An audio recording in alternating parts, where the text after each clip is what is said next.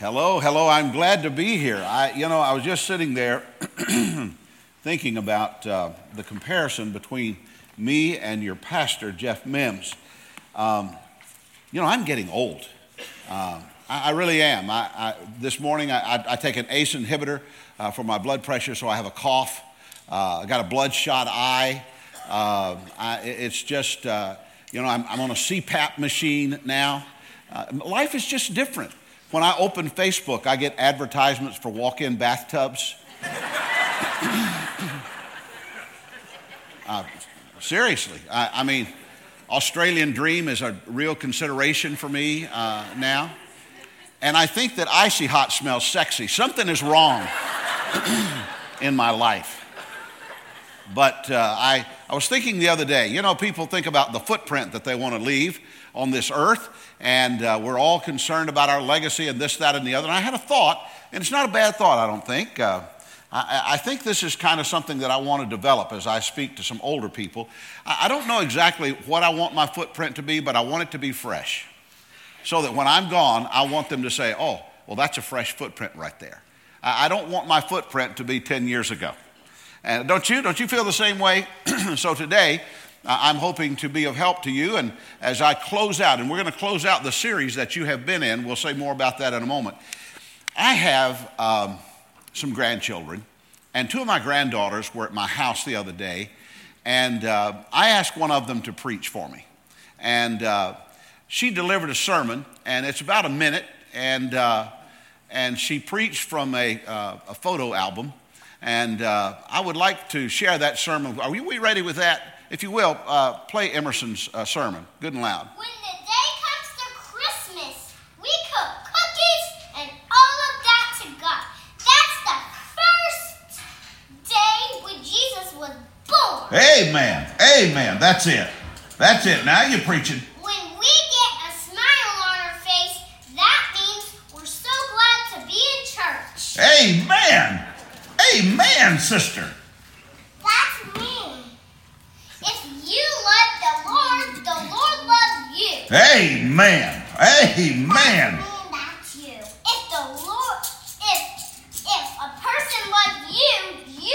person back. That's right. Now that's good. Now lead us in a word of prayer. Lord, thank you that we had a good preach, and thank you that we're so glad to be here at church today. Amen. Amen. Amen. Now, let me tell you something. Her theology is a little off, but there's nothing wrong with the girl's delivery. I'll just tell you that right now. Uh, she is awesome. That's Emerson and Avery. Emerson uh, is, uh, she just graduated from 4K, uh, VPK, and, uh, and uh, Avery is three and a half. I want you to take your Bibles and turn to Matthew chapter 5. We're going to look at verses 43 through 48 as we end a series. You've been mining treasures from the Sermon on the Mount, and this is, uh, this is an area where you've learned some surprising lessons. You've learned that there's more to murder than taking a life. Uh, you found out that, uh, that hatred is a very close cousin, if not a, a twin, uh, to murder. You've learned that in this series. You've learned that there's more to adultery uh, than an act, it's a desire of the, of the heart. And uh, we have to be careful about those things. I used to tell my church uh, that uh, you, you, know, you walk through the mall, and quite honestly, uh, walk anywhere these days, and you're going to see people that uh, will uh, take your, cause you to look. And there's a difference between having a bird land on your head and letting one build a nest, okay? So you found out that if you let one build a nest, you might be committing adultery in your heart. Now, you've realized that none of us are better than our word. Uh, we, we are only as good as our word. And last week, you learned that, uh, uh, last week you learned that the hard uh, lesson of retaliation or the, the lack of retaliation. Now, Pastor Jeff has asked me to close the series on relationship goals, and I hope to do today with this message titled, The Road Not Taken. The Bible says there's a way that seems right to man, but the end is the way of death, not life. Much of the spiritual life points us in an opposite direction from our natural tendencies.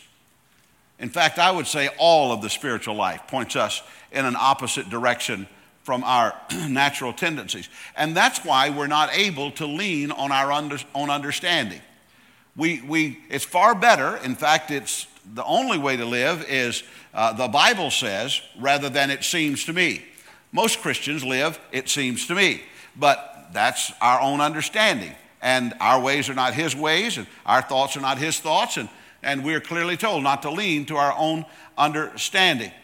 Today's text shows us how we must remove ourselves from our own reasoning and depend on the spiritual control of, of uh, God to lead our lives. Now, I want you to take a look at Matthew chapter 5. We're going to look at verses 43 and following. I'm reading from the ESV. Matthew 5 43. You have heard that it was said, You shall love your neighbor and hate your enemy. But I say to you, love your enemies and pray for those who persecute you, so that you may be sons of your fathers who is in heaven. For he makes, he makes his sun rise on the evil and on the good, and he sends rain on the just and on the unjust. For if you love those who love you, what reward do you have? Do not even the tax collectors do the same? And if you greet only your brothers, what more are you doing than others? Do not even the Gentiles do the same? You therefore must be perfect as your heavenly Father is perfect. Now, our text can be divided into two parts, and these are the two parts of the sermon with a couple of little subparts. First of all, we're going to see the love of the Spirit, and we're going to see the logic of the Spirit. The love of the Spirit and the logic of the Spirit. I'm a Baptist preacher on a Sunday morning with only two points, but I will try to make those two points interesting. Let's talk of the love of the Spirit and review again verses 43 through 45. You have heard that it was said, you shall love your neighbor and hate your enemy. But I say to you, love your enemies and pray for those who persecute you, so that you may be sons of your Father who is in heaven. For he makes his sun rise on the evil and do good, and, he, and on the good, and he sends rain on the just and on the unjust. Now, all of this goes to the spirit of our lives, which is quite uh, the opposite from our normal spirit. In fact, our normal spirit is what I will call the lesser spirit. each of us have a lesser spirit. We have a fallback spirit. We have the spirit that we uh, might just uh, react with if we're not thinking, what would Jesus do, or trying to uh, live out what the Word says in our life. Jesus tells this spellbound audience, and, and by the way, uh, Pastor Jeff and Jean, uh, they will go, if they've not already been, to the place where the Sermon on the Mount was delivered. and they will see how Jesus stood on this very large hillside and how that it, it spread out below him almost like an amphitheater. And they will see that. So, as Pastor Jeff is in Israel, he's actually getting to live some of these Sermon on the Mount uh, points uh, as he's there. But this is where Jesus has the audience spellbound and teaching them to look at life differently than the way that they had been taught by the Pharisees the Pharisees had taught them much different than what Jesus was saying, even though in places of the Le- Levitical law it paralleled what Jesus uh, was saying. Leviticus chapter 19 and verse 18. You shall not take vengeance or bear a grudge against the sons of your own people, but you shall love your neighbor as yourself. I am the Lord. Now, there is a point in the law that we might be surprised to see. They weren't getting that uh, from, the, uh, from the Pharisees. They weren't getting that from the, the leaders. And so it's, it's a very easy thing just to follow your lesser spirit. It's natural to hate our enemies, and it's natural to love our neighbors. It's natural to hate those who oppose us. And I, I, maybe the word hate is a strong word, but you understand the meaning. and it's natural for us to love those who agree uh, with us. If the Christian life would allow us to hate our enemies, most of us would be better Christians because it's just easy to do. It's just, I, look, uh, and I'm not going to go anywhere with this other than just what I'm about to say, but there are a lot of times that I watch, uh, watch the news, and I, if, if I could, I'd like to reach through the screen of the television because there's just some there's just some folks that just, I mean, get on my last nerve. Do you have anybody like that? And, and quite honestly, it's different people for different ones of us. but there are people that just get on my last nerve. And if it would be the, a spiritual thing to do to hate my enemies, I could stand here before you today and tell you how spiritual I was. But the Bible says it's just the opposite. I don't know how much we need to spend time here. All of us have a good frame of reference for what it is to be petty and to be carnal and to be unforgiving, and on and on it goes. To live in the love of the Spirit is not to live by the lesser spirit. And that's a good thing to ask yourself on occasion. When you find yourself ready to react rather than respond, when you find yourself ready to, to take action other than uh, wait and allow yourself to be led by the Lord, you should ask yourself Am I living by a lesser spirit? Am I following my lesser spirit? And as believers, as born again believers, we do not want to follow our lesser spirit. That is not the spirit, excuse me, that is not the spirit for us to follow. And Jesus reminds them, and he reminds us, that while all of us have a lesser spirit, there is the greater spirit. There is another spirit that we can live by. Verse 44 But I say to you, love your enemies and pray for those who persecute you. Now, this sermon comes well before the crucifixion, yet Jesus had already determined to love his enemies. Jesus had already decided, I am going to love my enemies. I'm going to love those who persecute me. I'm going to bless them and not curse them. And he knew that he was going to, to die according to the standard that he was speaking to these people right there in the Sermon on the Mount. He already had that knowledge, he already knew what was to come. Yet he said to them, You've got to love your enemies. He knew that he would be spat upon. He knew that people would, would hit him with sticks. he knew that, that he would have a crown of thorns placed on him. He knew all of this. Yet he stood there saying, Love your enemies. Uh, don't forget to love your enemies.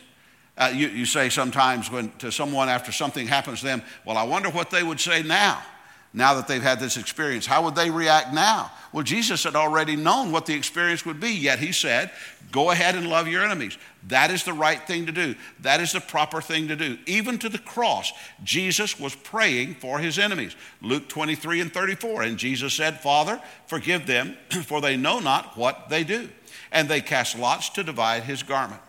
Can we imagine what it would be to have this kind of a spirit? That's a really hard thing to think about. How can I have that kind of spirit? How can I have a good feeling toward our enemies? Look, I'm from Tallahassee, Florida. Uh, do, you, do you know what university is in Tallahassee, Florida? Florida State. Who said it? Say it. Florida State. Florida State University. In Tallahassee, where I live, we believe that hating the Gators is a spiritual gift. it's just, that's the way God intended. And if you're a gator, I'm, I'm going to love you in the Lord, but that's the only way I can love you. I'm sorry. there is, however, that better spirit, that greater spirit. And what is it? It's the Lord's spirit. In Matthew 5 45. So that you may be sons of your Father who is in heaven, for he makes his sun to rise on the evil and on the good, and he sends rain on the just and on the unjust. All of us have seen those, those children that we call the spitting image of.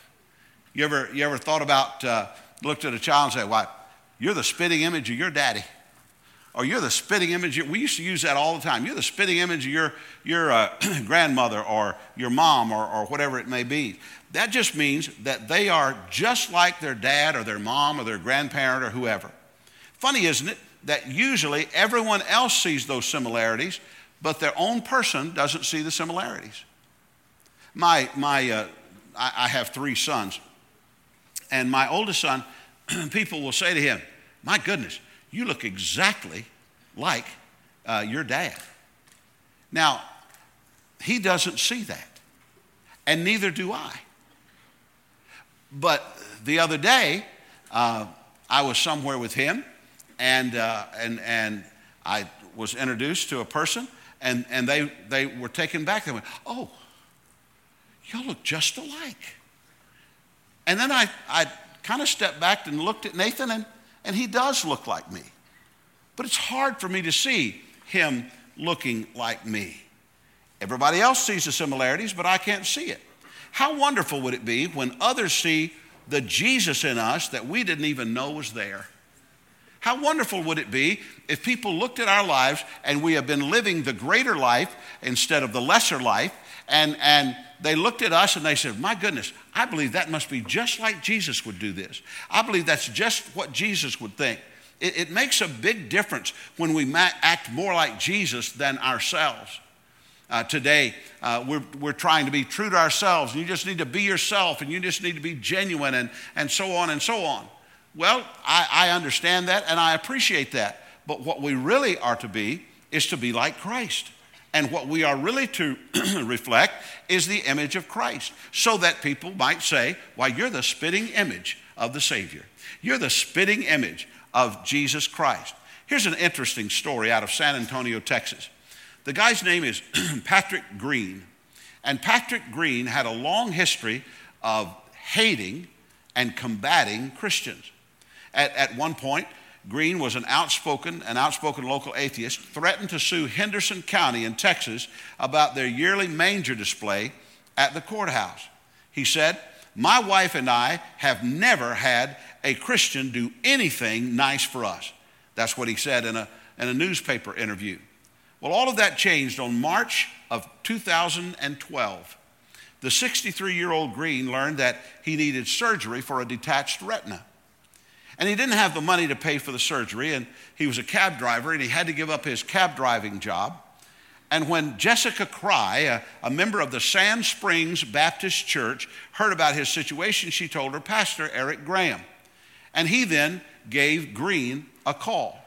And Greene said, well, if you really want to contribute something, we need groceries. What Greene thought was that, if anything, he might get 50 or $100 from the church to help him with groceries. But a few days later, the church gave him a check for $400.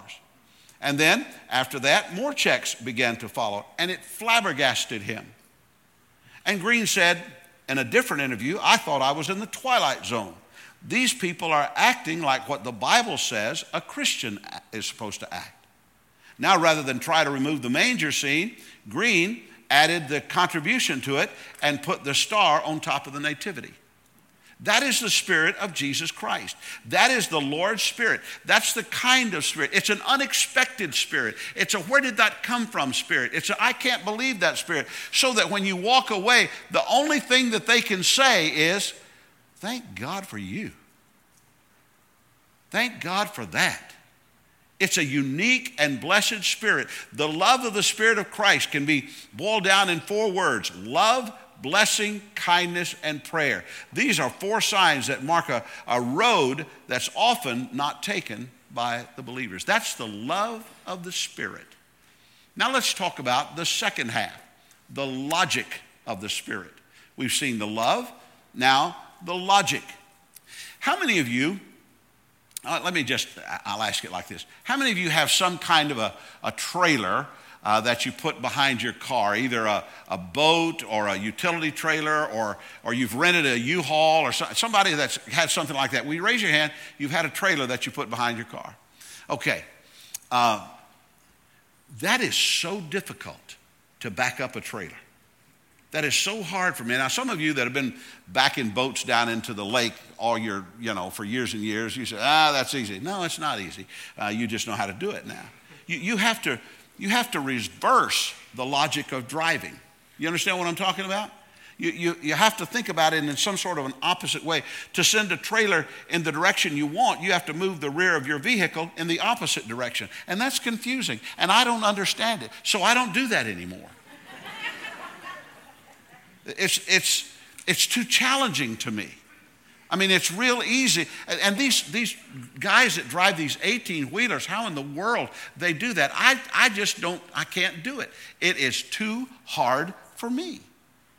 In some ways, that's the way the logic of the Spirit is. It goes to the opposite of what we might think. And sometimes people think it's too hard. All of this instruction to, to change their behavior is rooted in spiritual logic. Spiritual logic is much different than the logic of life. It seems to me is much different than thus saith the Lord. And after these instructions about retaliation and inconvenience and how to treat our enemies, Jesus gives them the logic of it all in verse 46. For if you love those who love you, what reward do you have? Do not even the tax collectors do the same? And if you greet only your brothers, what more are, are you doing than others? Do not the Gentiles do the same? You therefore must be perfect as your heavenly Father is perfect.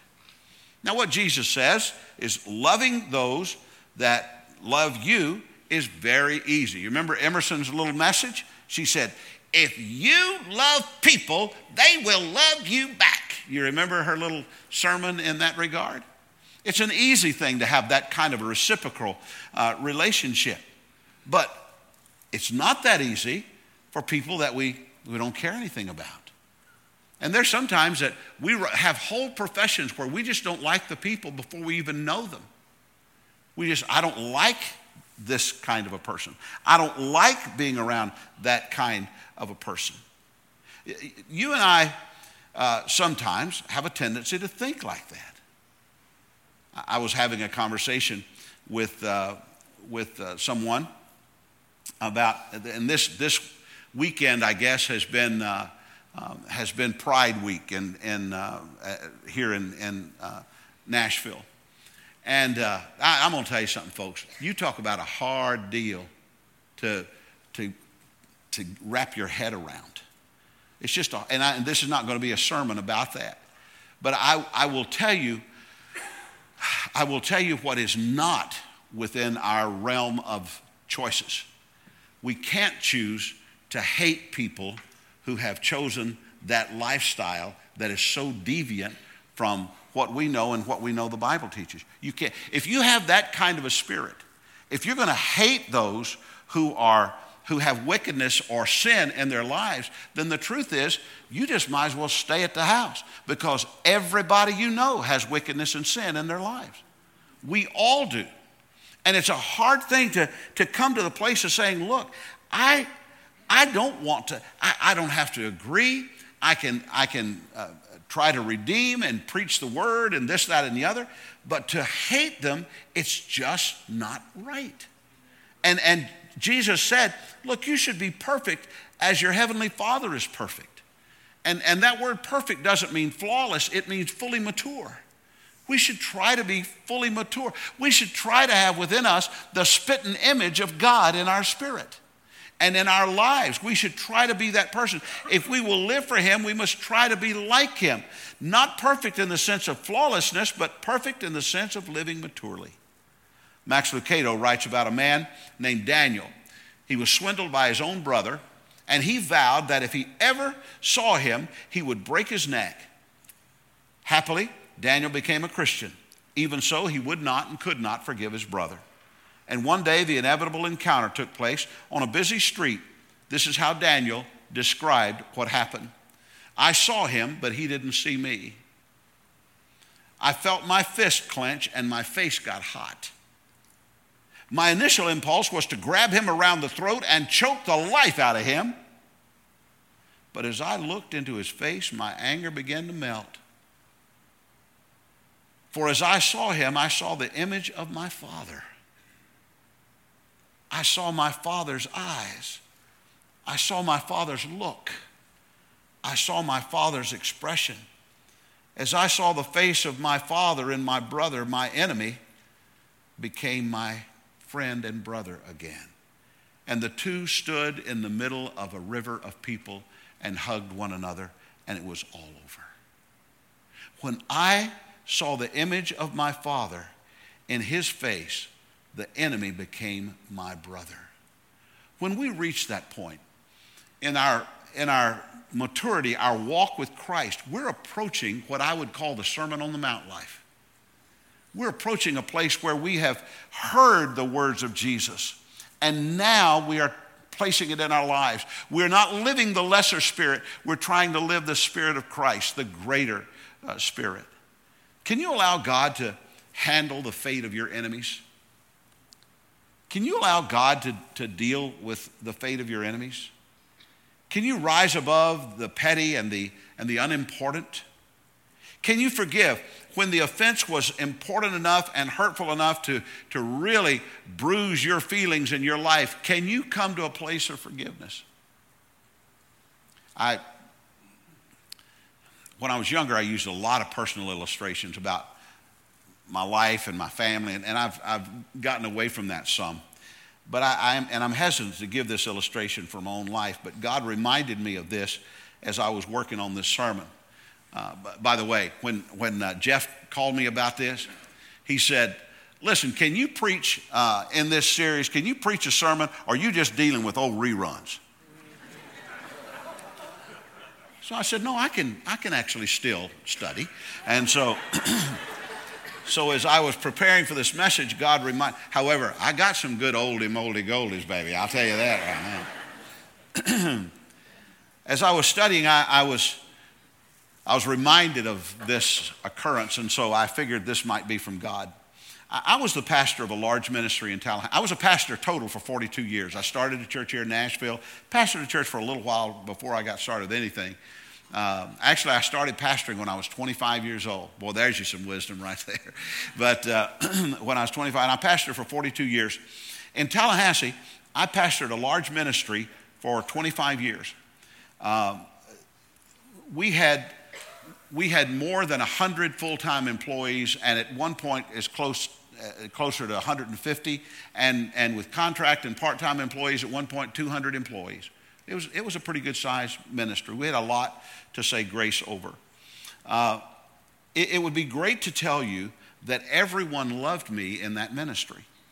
That everyone said, Oh man, I want to tell you something. That Pastor Ray, he is awesome. But they didn't. Uh, unfortunately, when you're a, a, leader of any kind, and boy, do y'all ever know something about leadership here, having uh, uh, Jeff and Gene Mims as an example of leadership. But when you're a leader of any kind, you find yourself in the position of having to make some real hard decisions that has an effect on others.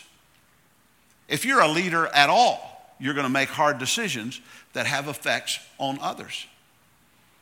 And so I was in that ministry for 25 years and I made some, some decisions that were difficult for folks. When Jan and I retired from, from me being a pastor and her being a pastor's wife, we began to look for a church to join and to settle in. I, I hadn't been a church member in forever. by the way, I love being a church member. Uh, I just absolutely love it. Um, and, and I hope I'm a good church member. But we settled at the First Baptist Church of Thomasville, Georgia. And that sounds, oh my goodness, you went all the way to Thomasville, Georgia to go to church. Let me, let me tell you something. I get to my church from Tallahassee uh, up to Thomasville, Georgia, quicker than you can get to Cool Springs. Uh, you understand? It's just, it's a little further, but there's, there's no traffic. And so uh, we went there, and, and when we first began to visit, uh, we ran into a couple that had been in our church years earlier, and they had been on the opposite side of an issue from the position that I had to take, and quite honestly, they had left our church many years ago. Now, there's something about church family that when somebody leaves a church, you kind of feel like, and, and it's not right, but you kind of feel like you got to mark them, you know? Well, if that's the way they're going to be. well, I just won't have anything to do with them then. And, and yeah, I mean, you do. I mean, kept, you understand what I'm saying? Give me an amen if you understand. You know what I'm talking about. It's not right, but that's the way that we do it. We, it's, it's not a right thing. And so uh, these, these people, we found out, were in our church up there. And we talked to them and we began to have some memories in common. And then the man said this to me. He said, and, and, and, I can see his face now. He said, Randy, I know that we've not always been on the same side of things. And I interrupted him. And I said, Bill, there were many responsibilities that I had which caused pain for myself and others. On May the 17th, 2017, I took my wife by the hand and said, Jan, it's time for us to go. And we walked down the center aisle and dropped off all the baggage of leadership. You and I are friends. That was a cleansing moment for me. It was a cleansing moment for him. There's something quite liberating about doing what Jesus would do. The relationship goals that you've been studying, they're more than motivational goals. These are not the words of Dale Carnegie or Zig Ziglar or Tony Robbins. These are the words of Jesus Christ, and he spoke them himself on a hillside to a people who would hear him gladly but turn on him completely, and he knew it. He did not hesitate, but rather moved the crowd with the truth of a new kind of life, a new walk, a walk on a road not taken. In the year 1915, Robert Frost penned the words of this famous poem which has some application not only to this last message, but to all of the messages that you've been hearing in this series. Two roads diverged in a yellow wood, and sorry I could not travel both, and be one traveler. Long I stood and looked down one as far as I could to where it bent in the undergrowth. Then took the other as just as fair and having perhaps the better claim because it was grassy and wanted wear, though as for that, the passing there had warned them really about the same. And both that morning equally lay in leaves, no step had trodden black. Oh, I kept the first for another day, yet knowing how way leads on to way, I doubted if I should ever come back. I shall be telling this with a sigh somewhere ages and ages hence. Two roads diverged in a wood, and I, I took the one less traveled by, and that has made all the difference. Every time you come to God's house, there are paths you can take. You can take the path of the lesser spirit, or you can take the road not taken. I believe that during the course of all of these messages that you've heard from your pastor and now from me, each of you have had moments in your heart when God spoke to you and said, you know, that's something you should look at. This is something that should be considered. Can't you get that changed? But it's a decision of your path. And you say, but I've been walking like this for so long. Yes, but you've come to a place where there's a divide and there's a path not taken. Would you just stop and consider that path and take one step toward it and then another? And you say, but what if I want to come back? Well, in your mind, you'll say well, you can always come back. But if you'll walk that road not taken, you'll find, as Frost did, that there's never a time that you'd come back. In fact, you will rejoice that you took the road not taken. This morning, I'm going to close in prayer. We're going to have an invitation. And I don't really know how you respond to invitations in this church, whether you respond to them where you are, um, whether you respond to them later. But some people, and it's a good thing, some people want to come and they want to kneel at an altar and they want to say, Lord, I've come to this altar to take a path. I've come to this altar to take a road not taken. Lord, if you'll allow me, I will take steps in this direction. And as way leads on to way, I'll never return to that lesser spirit. Would you bow your heads for prayer?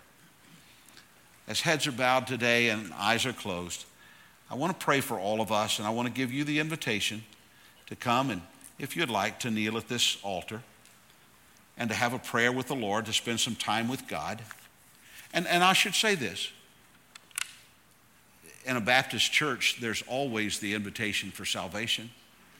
It may be that the path that you should take is a path of faith that you've not taken before. But that is a path for you to take. And I would invite you to come. There'll be a pastor here for you or church membership. But otherwise, I would, I would really love to think that there are people in this room that have paid close attention to these sermons and have said, I want to take a step on that road not taken. And if you'd like to do that and just kneel at this altar and pray today, you're invited to come. Let's stand for prayer. Heavenly Father, I am so grateful for uh, this wonderful fellowship and this wonderful church, but I'm also mindful that this isn't perfect and none of us are. And that oftentimes we live by the lesser spirit. But I pray that as we have heard these messages, we will live by the greater spirit. And Lord, as you have spoken to hearts over the last few weeks, I pray that, that there will be decisions made, not decisions that have to be shouted from the rooftop, but decisions of a path to take. And may there be those in this church who take the road not taken. I pray this in the name of Jesus.